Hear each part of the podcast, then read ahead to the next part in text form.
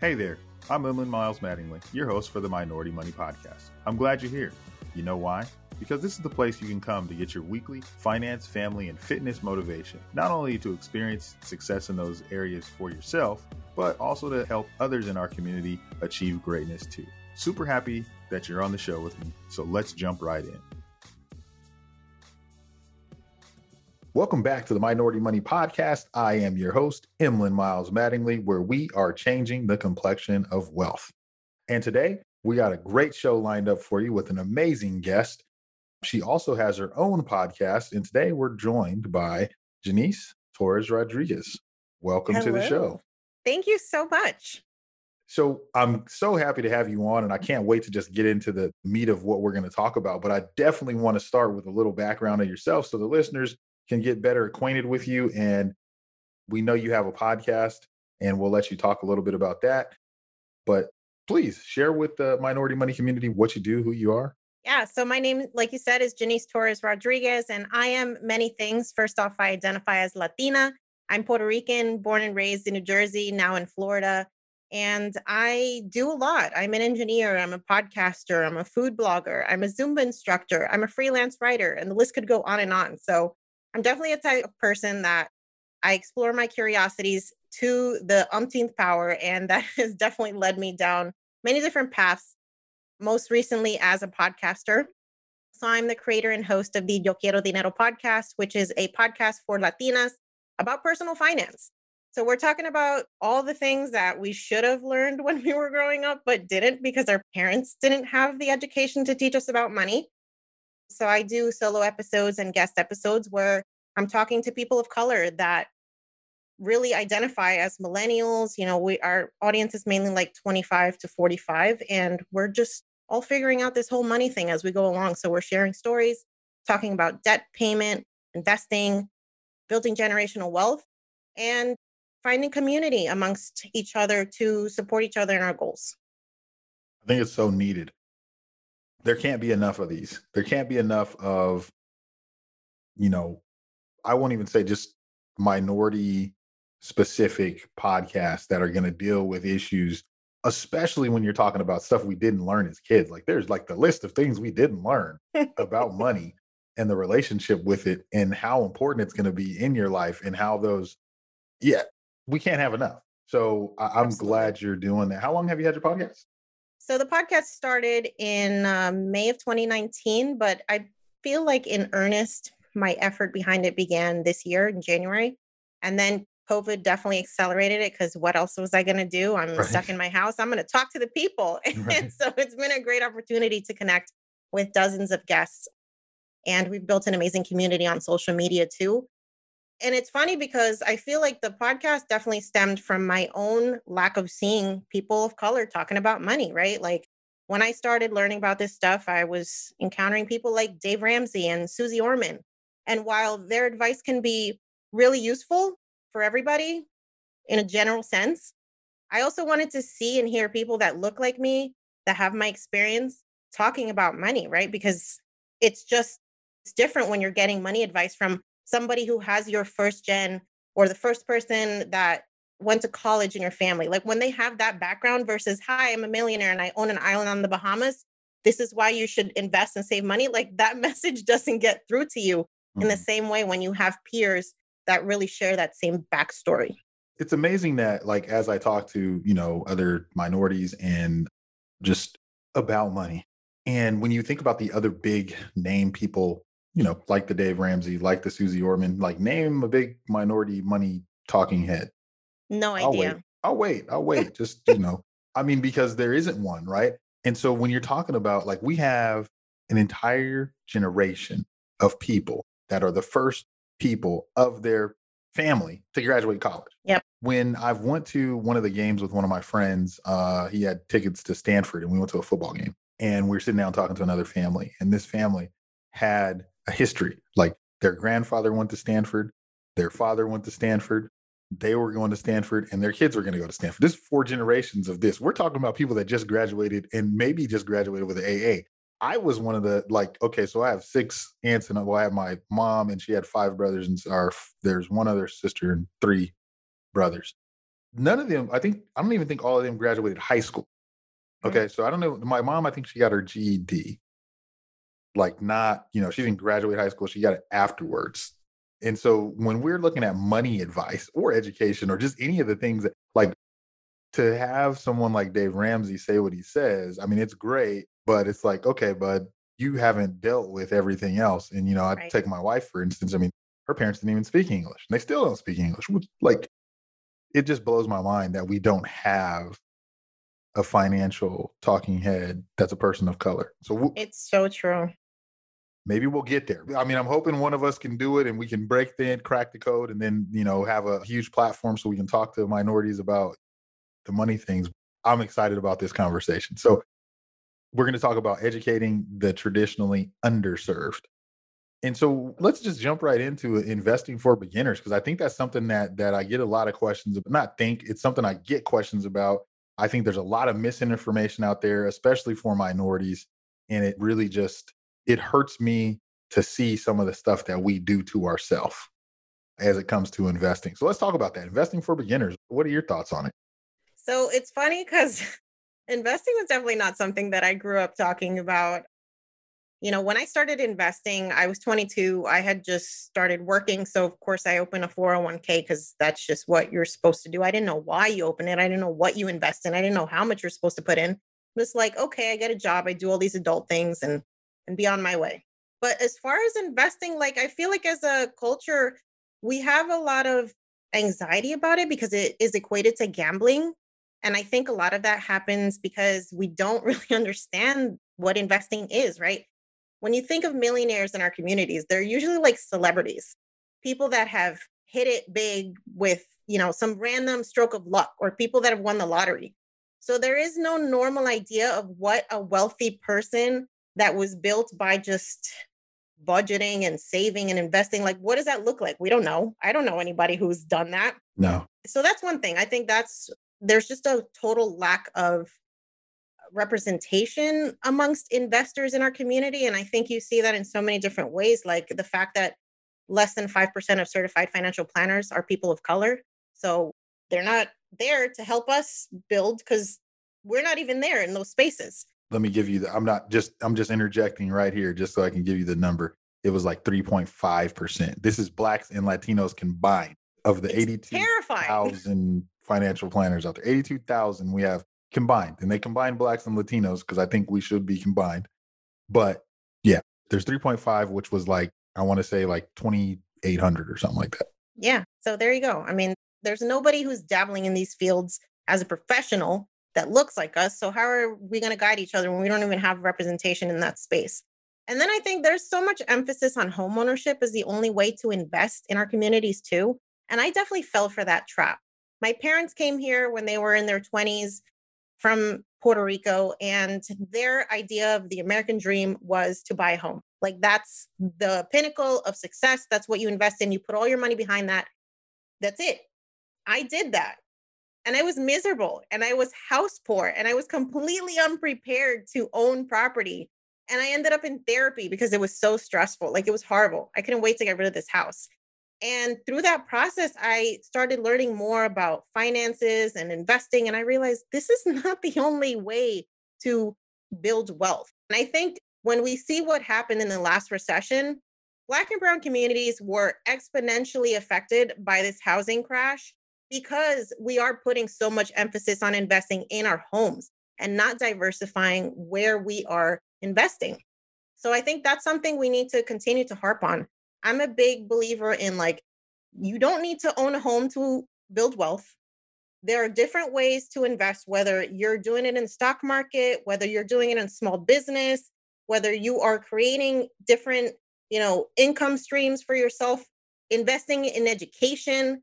Like we don't need to do what our parents did because that might not be what we need to do for ourselves and for our goals. And I think that the emphasis of homeownership, and I can speak of this in specifically to the Black community, why I think it was such a big deal is because of you- you've heard of redlining Yes. and you've seen what homeownership can do. Like the same family that I'm talking about that had four generations of going to Stanford, I, I promise you, every one of those generations own their own home. And Right. so I think we put emphasis on it. It may be the wrong emphasis, meaning that it's like the end all be all. But at the same time, that emphasis on the homeownership, it changes things. Like when you own a home in a school district, it's different because those taxes that you pay for your school, for your home, take care of your school. And so what happens when minorities don't own a home? This is just me looking at the whole picture. When we don't own a home, we typically rent. And when we're renting, we're renting in a lower income area.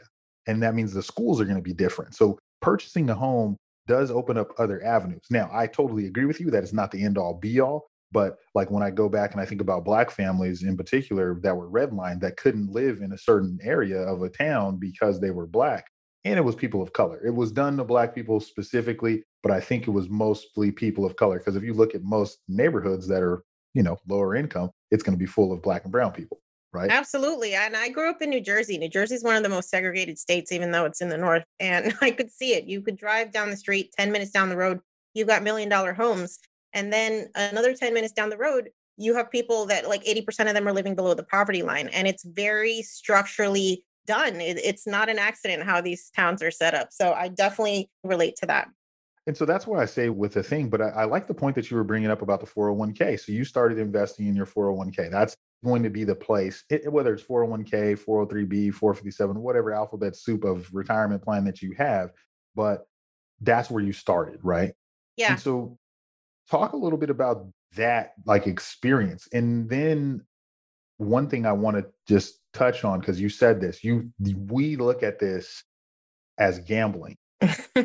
and we do like the biggest thing like because because when you talk about people like I, i'm talking to clients and and they're like well you know i don't want to gamble with my money okay that's not gambling i said it's a calculated risk it's a little different than gambling and we're not going to vegas and just doing stuff but this is what the minorities mentality is about money and i'll say this and i'll let you talk about it the only place, one of the only places where no one can tell what race you are is when you invest your money. Mm. No one's going to tell because all they see is the green, right? They don't right. like if you went and bought Amazon, you know, years ago, if you went and bought Microsoft years ago, no one can tell that you're black or brown or green or yellow or anything like that. They just see the money, right? And this is why we miss out on that opportunity. They could redline you in the house. They can't redline your investments. They exactly. can't redline your stock portfolio. They can't redline that. But we are so terrified of it.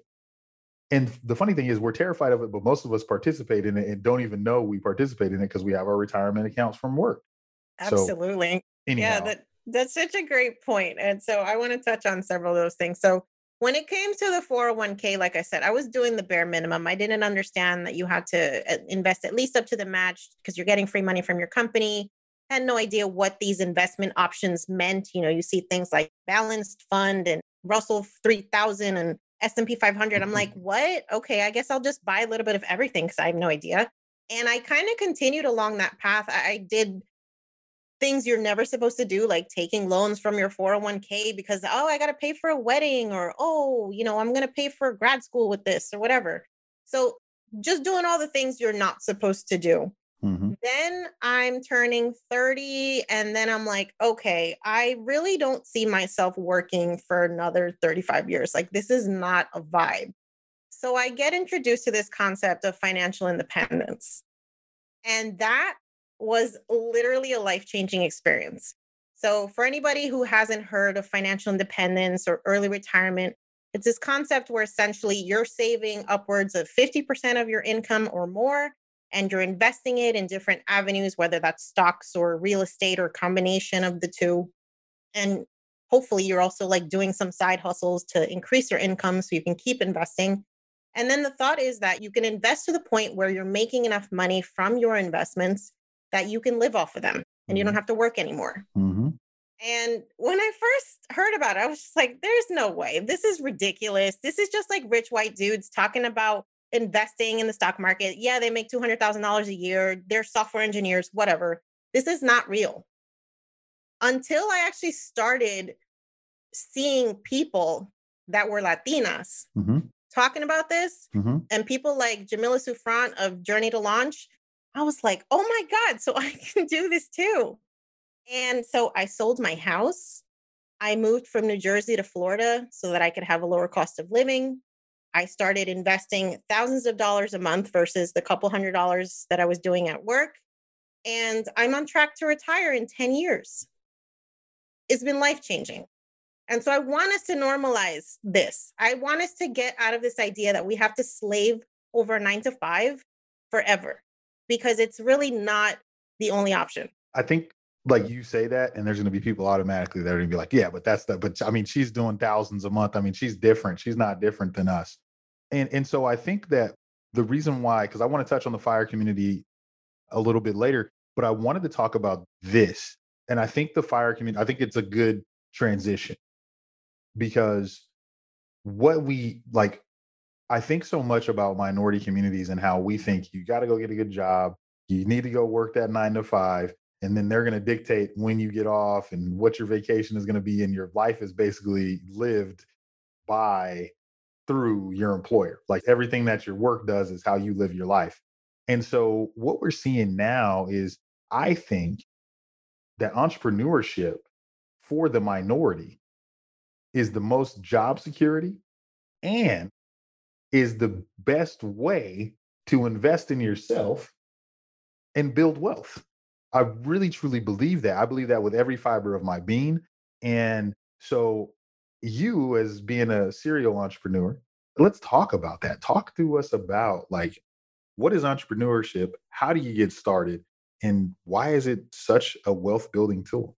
Yeah. So it's funny because people ask me, like, did you grow up with an entrepreneurial background? Like, did you go to business school? Did you have family that owned business? And I will say no to all that. Mm-hmm. Absolutely not. I never saw myself owning a business. I went to school for biotechnology. I worked as an engineer. I still do. And I was like, yeah, I'm just going to do like what my parents told me get a good job that makes money, mm-hmm. retire at 65, whatever. Mm-hmm. And it was a layoff that really changed things in my mind. So I think a lot of people that are dealing with that right now, especially because of COVID, mm-hmm. this might be the time that you're thinking, like, what am I actually doing with my life? Because up until that point, I kind of just been going through the motions, just doing what I got to do, you know, going for that promotion, getting on the job. And I was very, very unsatisfied with life in general. So when this layoff came, it was a moment for me to stop and think like, am I going to just keep doing what I was doing or am I going to take this opportunity to try something different? Mm-hmm. And so, one of the things I've always been passionate about, but I never had a chance to explore because of my nine to five, it was just really grueling experience, you know, working and then trying to do stuff on the side that's fun, I always wanted to do something with food. So I wasn't sure if that was like opening a restaurant or, you know, becoming a catering company or something like that. And the thing that kept sticking out in my mind is like, I want location independence. I want to be able to work for myself and work from home. So I created a food blog and I started sharing recipes. I'm Puerto Rican. So I started sharing my cultural recipes things that I couldn't find recipes for online. Even though there's millions of Puerto Ricans in this country, not a lot of Puerto Rican food bloggers. And that has blossomed into a business that owns over $60,000 a year today. So once I started seeing that if I just take what's in my brain and start putting it out in the world, it can actually earn money. That has been an absolute game changer for me. So now with the podcast, I'm monetizing that too. I started doing speaking engagements now because of the podcast. I'm a freelance writer because I was already blogging. I love to write. So I'm like, why not make money doing that? And even Zumba. I'm a Zumba instructor because I love teaching Zumba, but it's also a great workout for me. So instead of me paying a gym to go and exercise, I'm getting the gym to pay me to go and exercise. So it was just a complete mind shift. I really started thinking about how I'm spending my time and how I can maximize what I'm getting back for that time. So I hear this a lot. And the common theme and common thread that I find with entrepreneurs is they found something that they were good at and they found a way to monetize it. And so it's you're not doing anything that you don't love. And the, crazy thing is if you can get paid for doing something that you love, you never feel like you're working, right? Absolutely. And so now you've done that. And we say it all the time. And, and I see it with this is, you know, I like using Madi as an example. Madi's my wife. I just so I don't call her babe on, you know, so I call her Madi, but on the show at least. She should kill me if we do that in real life. but like we've talked about just in general, just expanding your mind. What do you like to do? You know, and just having that conversation. What do you like to do? And, and having that conversation with yourself. And then saying, okay, how can I turn this idea into something that could make me money?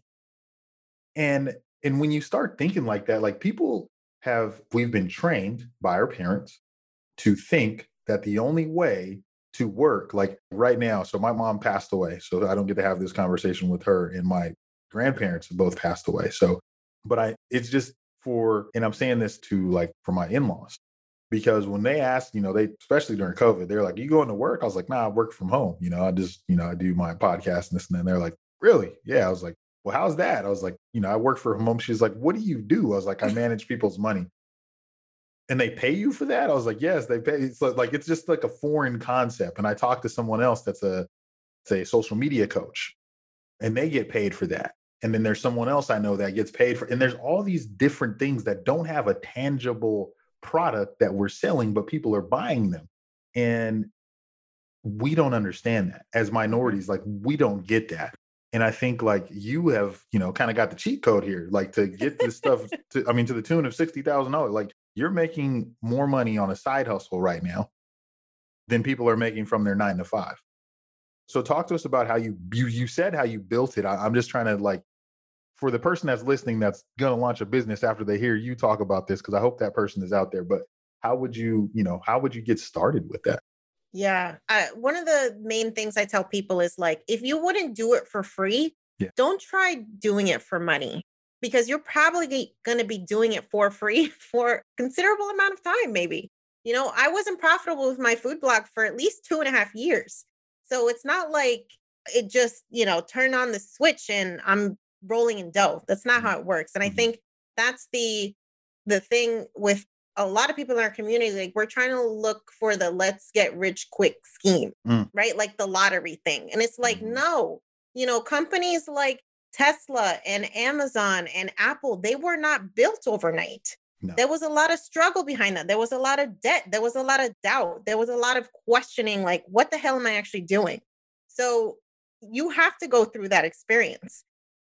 The thing that I tell people is like, when I you know, talk about side hustles, a lot of the questions are like, well, I'm not good at anything. What can I monetize? And everybody has a skill that you can monetize. You're probably using it at your nine to five.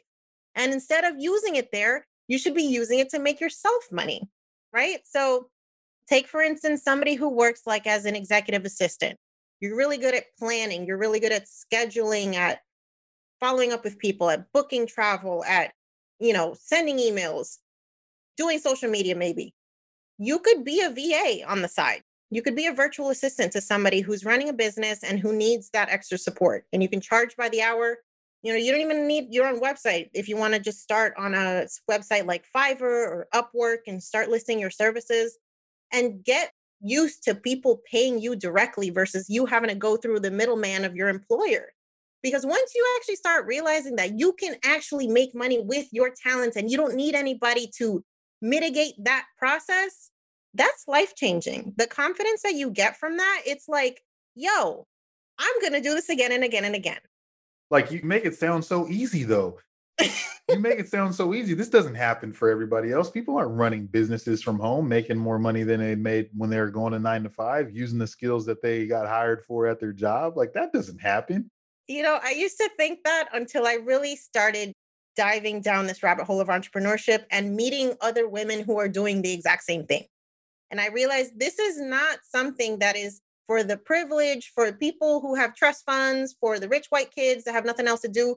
Like I build my businesses outside of my nine to five. So I'm okay with working uh, from 5 p.m. until midnight if that's what I need to do to get my business off the ground. Like, and that's why I say don't try to make money doing something you don't even enjoy doing for free because what's going to sustain you and what's going to push you is your passion behind whatever you're doing. So you were able to earn $60,000 with the side hustle outside of your 9 to 5 putting in the hours that you had to put in. So there is no get rich quick scheme, there's a get rich slow scheme, right? Yeah. You took hours. Like people that want to have more have to do more, right? That's it. If you want to have more, you have to do more. And what you're telling us is, yeah, get outside of the box that you've put yourself in and think outside of that. And so basically with this, you have your regular job and then your side hustle that you were able to do stuff that you were able to monetize something you enjoy doing and that helps you get financially independent to that fire movement that's financially independent retire early group where you don't have to like i think the thought of being financially independent is so foreign to us. And when i say foreign like i mean like you know like alien like you know out of this world like it Right. just can't happen for me because like the whole idea of being financially independent like i remember like the one of the worst pieces of financial advice i got from a family member i'm not going to put them on blast i want to but i'm not. But he the person told me that like you always will have a car payment that's just kind of like what you're you just this is what they said like uh, we just paid off one of our cars a few months ago during the quarantine and i remember like that would always be in the back of my mind so it's like okay it doesn't matter and making those bad decisions financially one of the bad worst decisions we make is buying a car we can't afford you know financing it for 84 months with a horrible interest rate and then taking your old car and then adding that to the loan and doing all you know just the stuff we do right? And so i just thought that was how we did it that's just Yeah. what we do like i'm gonna have to always carry every time i buy a car i'm gonna have to take off the old you know take you know seven ten thousand dollars from the old car put it onto the new car automatically depreciate the car i bought immediately and then pay for that one until it doesn't work anymore and because i got a 72 month loan the car is not going to last that long and then i have to go get another one. Like this is just the vicious cycle that we're in. Until i mean you kind of have that aha moment. Now mind that i've worked in finance for 20 years this is what i've done like i've done that and i, I still was like this is what was taught to me so it's okay to have a car payment so i'd rationalize it's okay to have a car payment it doesn't matter as long as you can make the payment you're always going to have one and so just talk to us a little bit about how you were able to get yourself financially stable with the extra income and what that looked like because i think it it marries together very nicely Yeah, absolutely. And I'm definitely with you on this idea that we're sold that debt is normal and it's okay and it's just part of your existence and you accept it and it is what it is. And I think a lot of us are doing that with student loan debt, right? Like, Mhm. how many of us are getting into student loan debt to a number that doesn't even equate to like what you will make in the first five, ten years of your career? Mm-mm. because that's just what you're supposed to do, right? You have this opportunity, you figure out how you're going to pay for it later, and then you can't pay for it. So I definitely normalized the idea of being in debt. I was in student loan debt. I had $57,000 of student loan debt when I graduated from college. And I was like, well, it's going to take me 25 years to pay this. It is what it is. You know, I'll just pay the bare minimum and whatever when I started side hustling and learning about financial independence, which happened to tie up pretty, you know, uh, pretty much at the same time, I realized that any amount of debt that I have is going to slow down my progress to being financially independent. And so, uh, for the first time, I saw it not as something that I need to accept, but it's something that I need to get rid of ASAP because it's going to keep me in a job that I don't want to be in for longer than I have to be in. And so, because of that side hustle, when I started paying off extra amounts of money towards my student loans, I was able to do $39,000 in 17 months. Hmm. I paid off $39,000 because I had started at that $39,000 mark when I made that switch in my brain. Without the side hustle, I'd be paying my student loans until I was at least 40, maybe 45. And yeah, it was just like a total game changer. I couldn't accept debt anymore. So I sold my $430,000 house in New Jersey too, because I saw that as, you know what? That's another thing that's a ball and chain on my leg that I don't even want anymore, that doesn't represent who I'm trying to be in this new life. And that's how I approach debt nowadays with anything. You know, I bought a four year old used car when I needed a new car. I was always in this mentality before that I need a brand new car because that's the only car that's not going to fail me. And I have to accept having a payment. And that's just not it. You know, I think it more than anything, financial independence and early retirement is a mindset shift. There has to be that shift in your brain before you can start actually implementing anything that's going to get you to that place. And so, your relationship with money, your relationship with debt, the things that you've been told that you need the big house, the big car, the fancy clothes all that stuff has a different vibe when you're realizing that each and every dollar that you put towards that stuff represents time that you won't get back, that you work for. And I try to stress to people that time is your most valuable asset because you do not get that back. You you're just not going to get that back. And so I think like so you were able to pay uh, to the tune of for 17 months you were paying almost $2300 a month to debt and it took you 17 months to do that. And I think like when you have that type of focus. So we've paid off $25,000 of debt in the last 6 months, I think. What, what, what, 6 months I think it is and we plan on paying off another 35 this year. I plan on getting like 35, 40,000 dollars worth of debt paid off this year. And like I remember like when we paid off our car and like that was like a 500 and you know, it's almost $600 payment. We paid off the car and I was like, shit, we don't have to pay that car payment anymore. Okay, so we don't have to pay that. Then we went and started attacking some credit cards. We paid the credit card off. And now I'm logging on to my credit card. And I'm like, man, we only have one left. We have one card left. And I'm like, well, what, what are we going to do now? Like we just have all, you know, so it's one of those things like it's so freeing, right? Because now we don't have to like it, there's nothing like getting paid and not having to or not having to wait till payday to do something. Right. Like that's a crazy feeling. Like I don't have like we don't structure our trips and everything around payday now because we've been able to take away a lot of the debts that we had that would take money away from us and now we have that free money. Exactly. So I love that. And I think that the fire community, I think they do some great things. And there has to be more people talking about it, getting out of debt.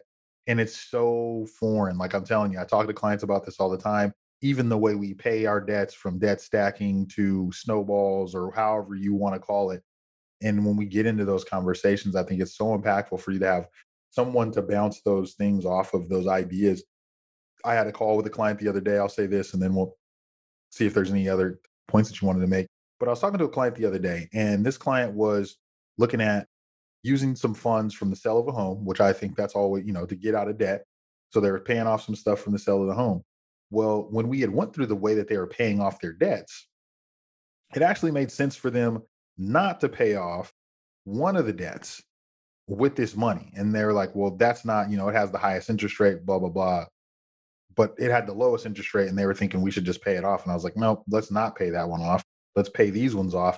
And I showed them the difference in how to pay those off.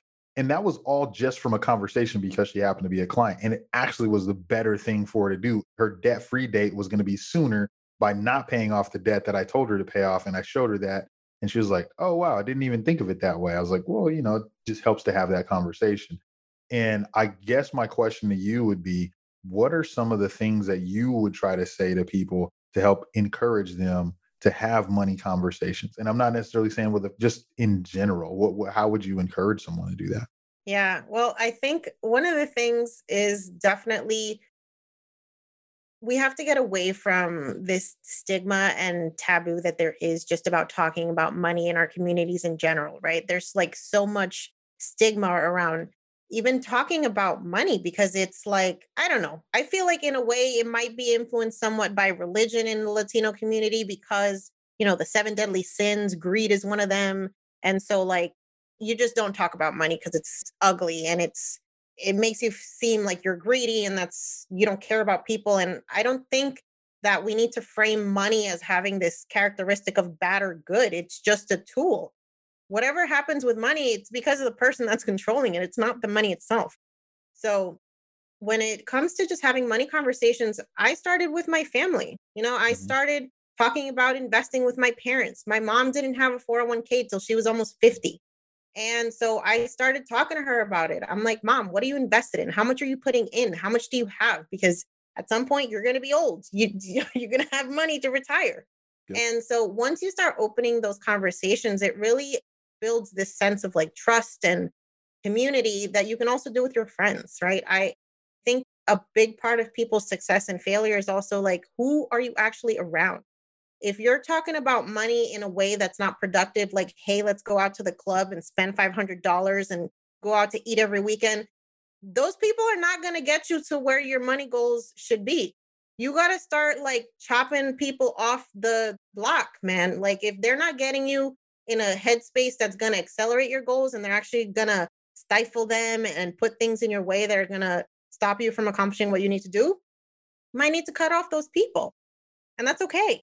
You know, there's too much emphasis on showing your success in a way that's external versus knowing that you have the money and nobody else needs to worry about that too. I think that's another thing that for me as a first gen kid who went to school, who got a good job, I was really focused on like showing my success. So I'm buying the expensive clothes, the cars, getting the fancy apartment. And that didn't make me happier. It just made me broke. So I had to have that mindset shift too to be like, you know what? My external look is not indicative of like my internal worth. And I think we need to normalize that conversation amongst ourselves too, because there's way too much emphasis on just showing your success from the outside. I think you hit the nail on the head with that. Like we love to show our success outwardly and don't worry about the inward success that we're having. And so as I think about this, and I worked at the bank, and so I could see, you know, the way people looked when they came up and as a teller and, and all throughout my career, even as the manager, I remember one thing I learned is that the people that have money, sometimes, most of the time, almost every damn time, you couldn't tell. Right. Like you really couldn't tell how I mean, like they might have had a nice car, but their clothes were just regular clothes. They weren't wearing designer clothes. They didn't come out dipped in, you know, Gucci and, and everything else. They weren't, you know, you couldn't tell. You'd see them get out. They had some old boots on. You see, you know, lady, she's just dressed regular and the workout clothes or whatever. And you're like, wow, this person has, you know, and one of the banks I worked at, they had a, it was called a ZBA account. So you couldn't see the balance. But another check, you know, that was a count that you didn't have to check. Like the checks always cleared, everything was good. And you see these people come in, and they didn't have the big, what's the bag that everybody the Louis Vuitton. they didn't have they didn't have the Louis Vuitton. They didn't have a Birkin bag. They didn't have any of that. You know Yeah. what I mean? They had none of that. They, I didn't see them with. Maybe they'd have like a nice Rolex watch if they were like whatever. But most of the time they didn't have that. And most of the time they weren't minorities. And all the minorities that came in that had most of them had that came in that had money, and I'm not saying all, but most of them that came in that had, you know, that didn't have money would have the flashy cars, would have different things. I'd look at the mortgage, like because I look, did mortgages for a little while, so I could see the debt. So I always equate cars and houses and stuff like that to debt. I don't equate that to success. I equate that because anybody can get a car. It doesn't matter, you know, what kind of creditor they're going to give you a car because they have something they can take back. They have collateral. So yeah, all that's good stuff. I like this. As you know, this is the Minority Money Podcast where we are changing the complexion of wealth. So, Jannese, what motivates, inspires you to continue to grow and lead? What does it? I think it's definitely the feedback that I get from people in the podcast community. When I do live events, when I do workshops, when I do an episode that resonates with people, and the feedback that I get that it's like, you know what? This is the first time I hear about somebody talking about money in a way that is relevant to me. Or thank you for teaching me that investing is also for Latinas and for people of color. Or thank you for making me think about like what I can do as a side hustle that's definitely resonates with me more than anything because it shows me that the need is there and people are hungry. They're hungry for community, they're hungry for inspiration, and they're hungry for just feeling like they're not alone in this whole process. And I think that's what can feel really freaking scary sometimes. It's like you want to be this person who's building generational wealth, who's changing the legacy of your family. And the more that you find people that are also aligned with that, it definitely keeps you motivated. So for me, that's definitely it. I love that. Nice. Do you think education plays a big part in wealth building? Oh, absolutely. I mean, I wouldn't know anything about financial independence or early retirement or side hustling or entrepreneurship if I didn't educate myself through podcasts and YouTube and literally social media, you know, finding people on Instagram. The thing that our generation has at its disposal is the internet. Like you can literally learn anything you want about anything. If you want to learn about investing, if you want to learn about how to buy real estate, how to start a business, like that is going to be totally accessible to you. And that's what plants the seed. So for me, I think education is the foundation of anybody who's trying to build wealth. You need to know that these systems exist because other people know that they exist. That family at Stanford with the four generations, they know it exists. They've been monetizing off of it for generations. So we need to know so that we can take advantage of these systems too. Absolutely.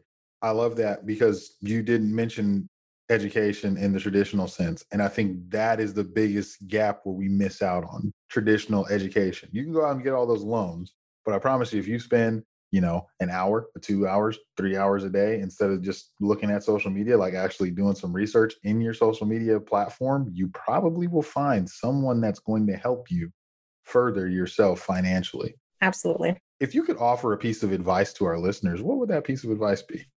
Start a side hustle. COVID has shown us that you cannot rely on a single income source. So if you don't take anything away from 2020 other than, damn, I can't rely on my nine to five to pay my bills because it can be snatched out from under me at any moment and I need to diversify my income streams, that's what you need to do. Start that side hustle. That's it. You heard it from her. Like you start it, start it, start it. start it, even if it's imperfect, even if it's a work in progress even if you're not 100% sure, just start. That's the key to success at anything in life. Just start. I love it. This is it. Uh, nothing to add. I think that's great. I've really enjoyed this conversation. We'll definitely have to continue to stay in contact. I think we could do some more work together. I really, really like what you're doing. You have a great message, great energy. Thank you for coming on and sharing with the listeners. And yeah. Thank you. If people want to get more of you, what social medias are you active on? Where can they find you? Yeah, so I'm everywhere from Twitter to TikTok and everywhere in between. So if you want to find out more, just head over to yo quiero dinero podcast.com. You find all the social links there. Awesome. Thank you for your time today. We really enjoyed it. As everyone knows, this is the Minority Money Podcast. I am your host, Emlyn Miles Mattingly, where we are changing the complexion of wealth. Until next time. Another great showdown, but it doesn't have to stop there. Be sure to subscribe to the podcast on whatever podcast app you're listening on now and give it a good rating, would you? If you feel really connected to the podcast, which I hope you do, find our Facebook community, Minority Money VIP, to support and be supported by others just like you. And again, we're glad to have you. While this podcast is meant to inspire and motivate you to live your best life, it can't be your complete one stop shop. I know, I know. That really sucks but I don't know anything about your specific situation. So please reach out to an attorney or CPA, or you can reach out to me, a financial planner, to help you with your specific situation. To get a hold of us, please reach us at fan at Minority Money Podcast. That's F A N at Minority Money Podcast so we can get to know you there. Thanks for being here, and until next time.